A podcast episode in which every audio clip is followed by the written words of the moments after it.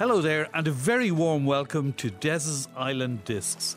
In a hectic world, this is a little oasis of calm and nostalgia from our guests who choose pieces of music that remind them of a particular time or story from their life or career. Now, if you're listening on podcast, we cannot play the music because of copyright laws, but really, this is about stories, so let's hear them. Des's Island Discs on RTE Radio 1. Hello there, my name is Des Cahill. Welcome along to the island, where today's guest, telling the story behind their musical memories, is a Dublin businessman who's built a hugely successful profile with guerrilla marketing and his YouTube videos. It's a pleasure to welcome Michael Flynn, but he's better known to you as Mattress Mick. And Mick, I love your story. So take us back to the beginning. You grew up in, in Pearse Street in Dublin Yes, I did. Uh, my grandfather, who was also Michael Flynn, uh, took a shop or bought a shop in Pearse Street in 1922. And his family, which would be my father Yeah. and his sisters, lived in the house and they ran the shop. There was no hall door to the house, so the hall door to, to the house was through the shop. It was very interesting. Now, they had a very successful drapery business and what we would call a fisherman's outfitters. They used to sell a lot of these yellow waders and All right, yeah. all that to the fishermen. My grandfather did. It went very, very well. And when he passed on, my father took over the business. My father worked in the business, but he mm. actually took it over. And he had met my mother. My mother came from a publican family on the Keys. They had a pub called Smith's just down in Sir John Rogerson's Quay. So I imagine my mum and dad met somewhere Yeah. in Westland Row. I don't know, yeah. but somewhere in that area. So they got married, and when they got married, they moved out to Churchtown. So I lived in Churchtown for a couple of years. For some reason, I don't know the reason, my mum and dad decided to sell the house in Churchtown and move in to live in Pearse Street. Yeah. So myself, my brother, and two sisters, Mary and Catherine, and Brian, my brother, moved into Pearse Street. It was a bit of a culture shock because in Churchtown you had a lot of wide space. It was countryside then, I suppose, wasn't it? It was yeah. near enough. Yeah, we lived. In, You were at the edge of the city. Kind of. yeah, and there was plenty of green fields. It was near De La Salle School, and they had a big playing field and whatever. But when we moved into Pearse Street, I just found it very strange because it was small. There was no amenities, and Pearse Street didn't have the greatest of reputations. I went to Synge Street uh, School, which I used to get the bus then from Westland Row up to Synge Street, and during those early years when I was in Synge Street, I thoroughly enjoyed my time in Synge Street, but we started going out. And the address, the Pearse Street address, stood against me in many ways. Did it? Yeah, because rugby clubs and the tennis clubs were holding weekly dances. Yeah. And to get in, you had to be a member. So you had a, you got a little membership card, and there was one. There was Temple Oglawn Tennis Club. There was CUS in Leeson Street. There was other ones, and every time I went to put my name down on the application form, I was denied a membership Because of because Pearse of Street. Pearse Street.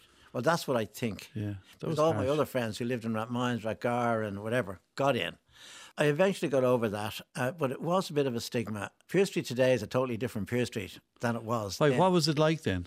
Well, to me, there was nothing wrong with it, but people perceived it to be, I think, an undesirable area. Mm.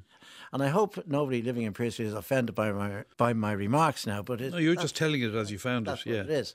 And the But you had good neighbours and. Oh yeah, we love Street. We never had any problem in Street. We were never broken into in Pearse Street. The shop was never vandalised. Yeah, yeah. There was nothing. So we had a good journey there. But when I left school, um, I left did my leaving cert. I also had trouble getting a job. Pearse Street, no, no, no. I was trying to yeah, and that was a bit difficult to take. Yeah. But I was very fortunate. I made an application to a bank, a bank called the Royal Trust Company, and the MD there, Brian Doyle, who's still alive and very, very friendly with myself still, uh, gave me an interview and gave me the job.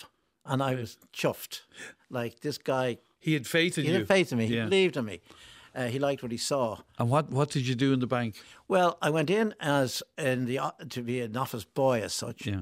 Uh, I was only left school, young man, and I eventually ended up being a money dealer, buying and selling money on the you? money markets. Yeah, and it was a great, great experience, and it was my first real insight into buying and selling. You know, Were you good at it? yeah, very good, very, very good. You would have made good money, I would have thought, if you were good at that.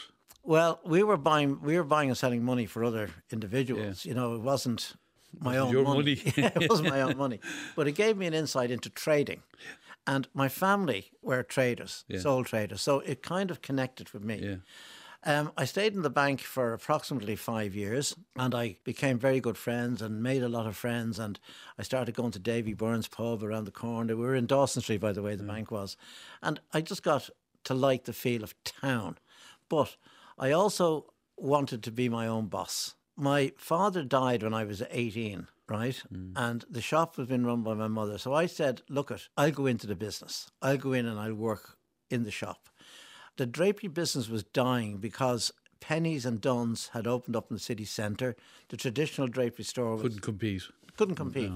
So what I did was I introduced furniture, and I also was very lucky to get a air gas agency. It's a new bottle gas company that was born around that time. I started delivering gas around the city, and I had three radio controlled vans. Now we didn't have mobile phones then, mm-hmm. so I had three. The base station was in the shop in Pearse Street, and I had three vans out, and people would ring in, and we deliver the gas to them. Was it successful? Yeah, it was fantastic. I became actually one year. I was the number one air gas dealer in Dublin, selling Superser heaters and bottled gas. What's the way those? yeah, yeah. no, Every everyone had a Superser back in the in the seventies or they did. Yeah, it was the way it was done. Yeah. Another very interesting thing. I took a stall in the dandelion market. I don't know if anybody. Oh, I- I remember used to go the there, yeah, dandelion yeah. market, and I, I took a stall in that at the weekends, uh, selling costume jewellery.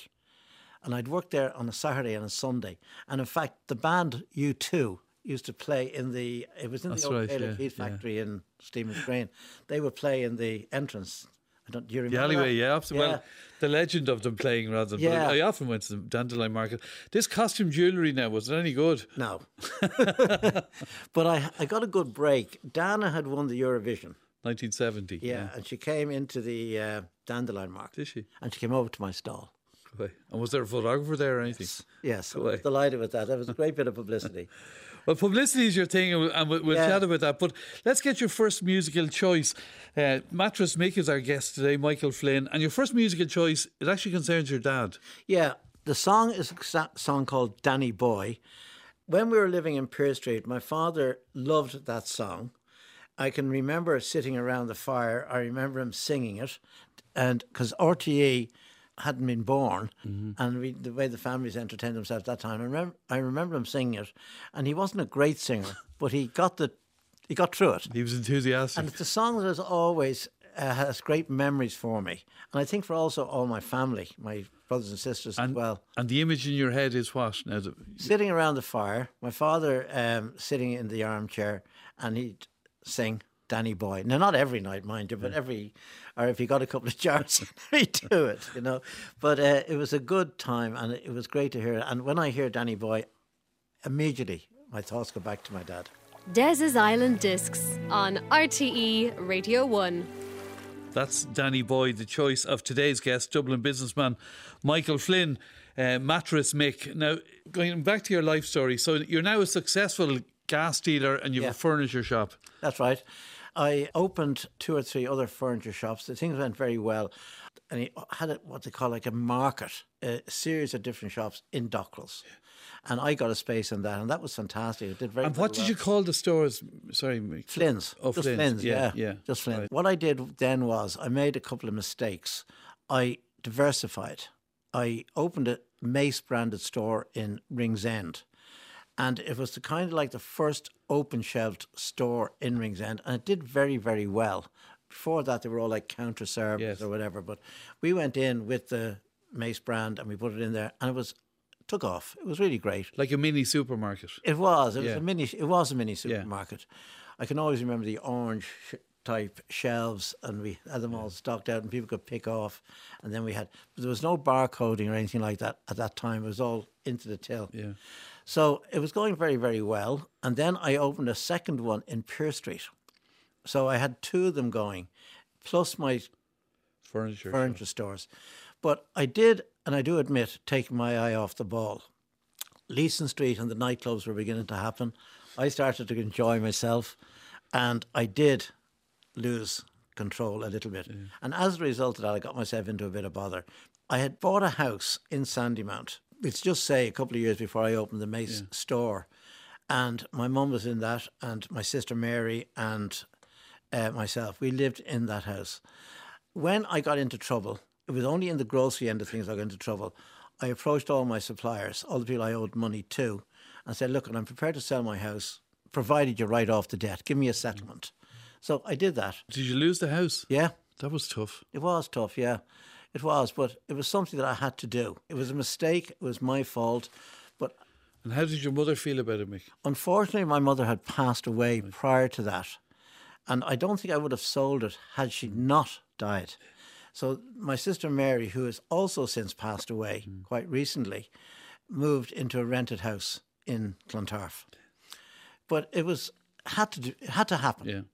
And it was probably one of the best things that happened to us because we got out of that business and we could continue Start the furniture again, business. yeah. Yeah. So I got a lease uh, through a little bit of good luck in the Northside Shopping Centre in Coolock.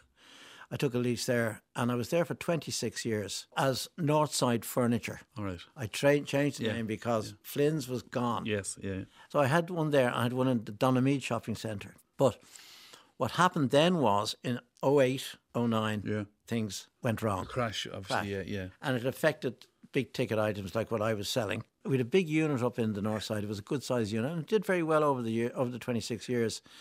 And I held on too long. I put all my own money that I had in reserve into it because I didn't want to give up.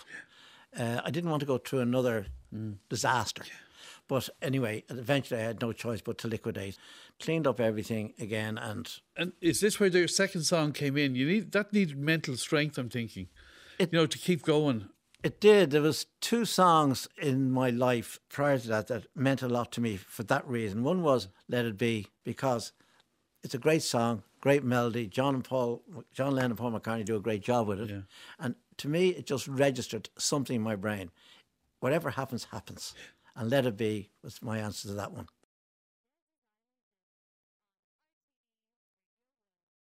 That's the Beatles and Let It Be, the choice of Mattress our guest today, talking about the development of his business. And, and, and that's so that's the second kind of crash has come along. So you, you were very stoic to be able to say Let It Be, because a lot of people would have been a bit crushed by that experience. Yes, I did. And I came back in a different way. I was much more knowledgeable. I had a great knowledge of the furniture business. And I realised that there was nobody in Dublin or in Ireland, in fact, there was no dedicated bed shop. So I said, what was I selling more of in my Northside furniture business was beds and bedroom furniture.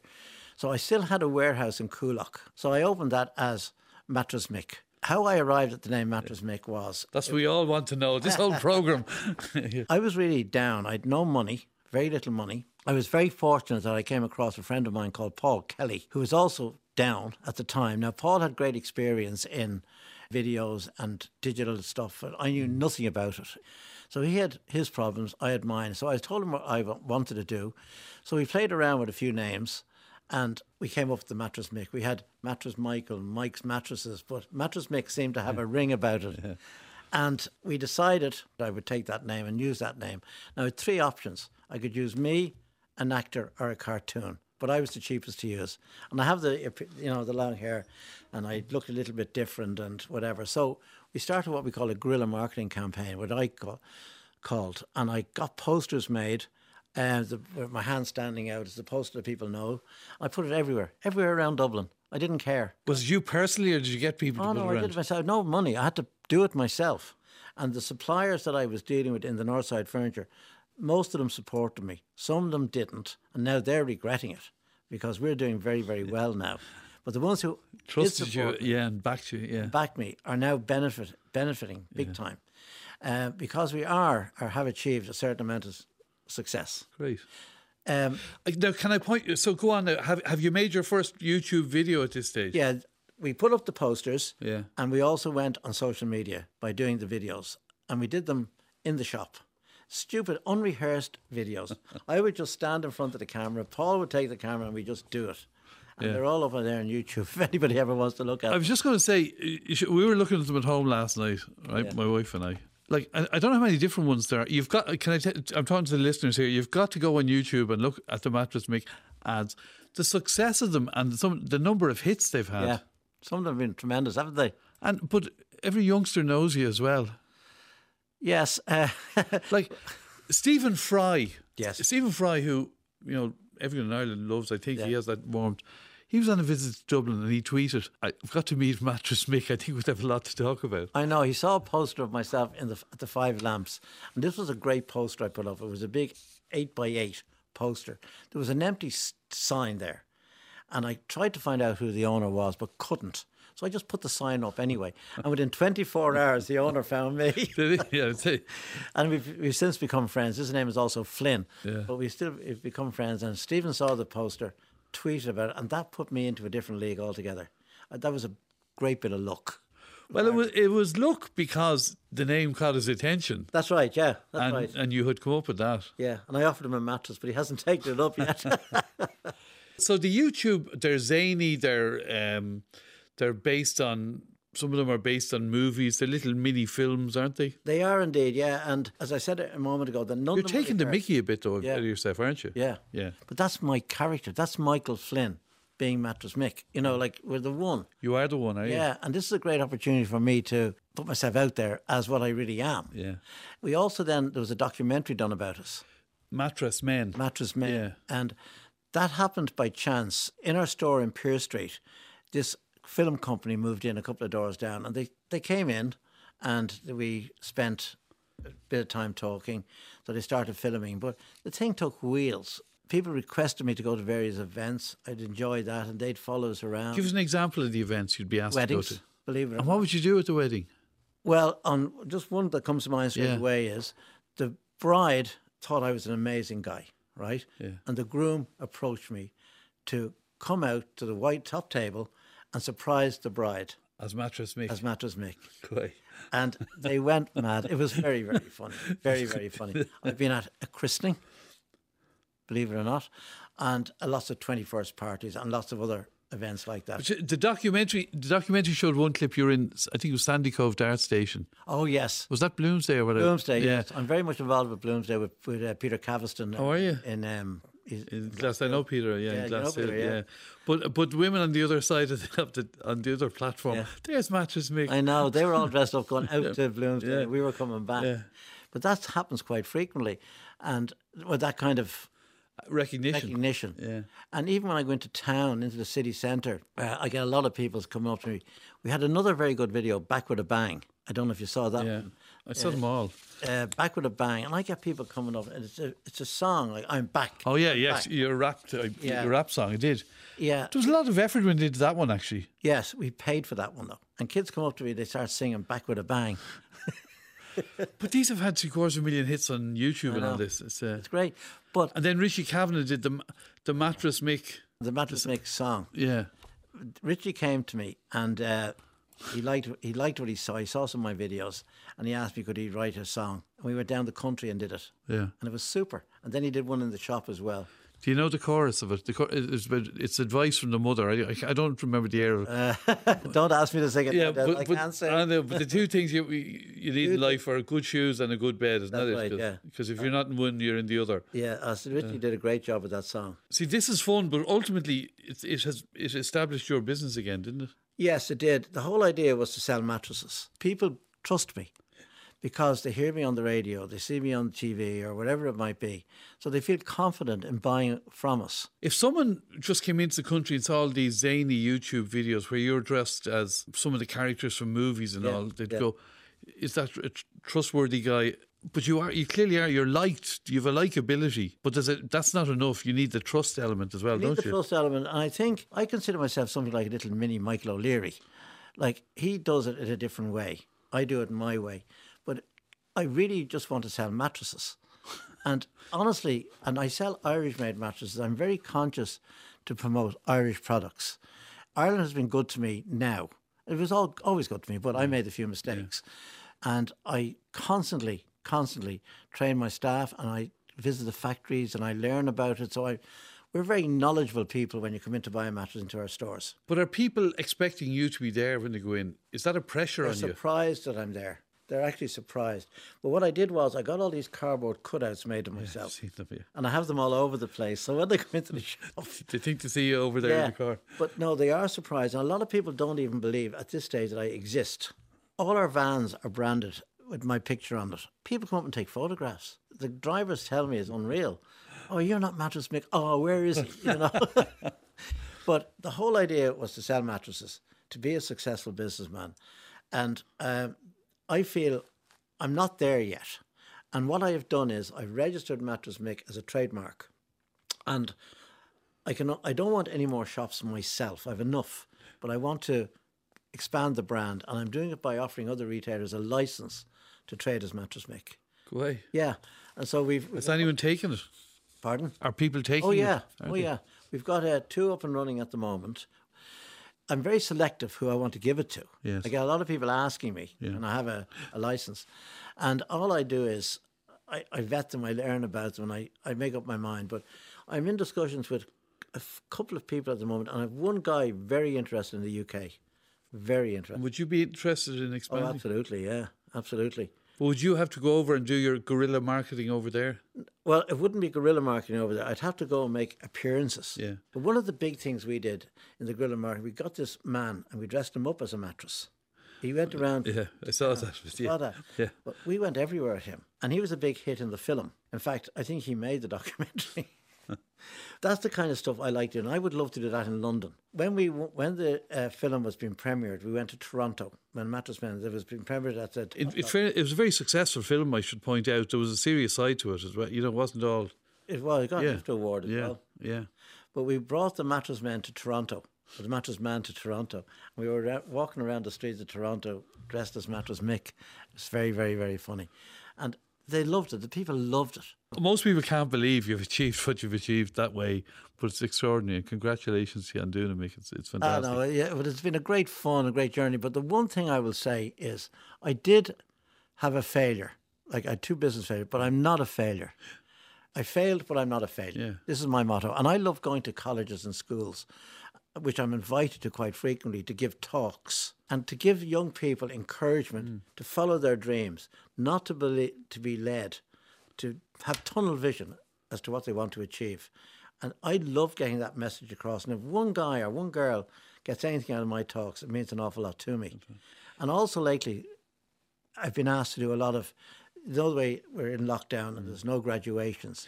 Well, I've been doing videos for the schools. Very good. Yeah, like again, giving this point about encouragement and don't be afraid to fail, and it means an awful lot to me. It really does, and I love it. And it suggests that your final musical choice, The Monkees, is, is related to that. I'm a believer. Yeah, great song. Yeah, I believe in myself. The words "I'm a believer" mean something to me, and I always thought the Monkees were great. They gave me a lot of happiness in the night in the late '60s. To me, "I'm a believer" says it all. That's a good way to finish on the story of Michael Flynn, Mattress Mick. Thanks a million. I've enjoyed your company. Thanks very much for chatting with us, Michael. Okay, thank you very very much for having me. Des's Island Discs on RTE Radio 1.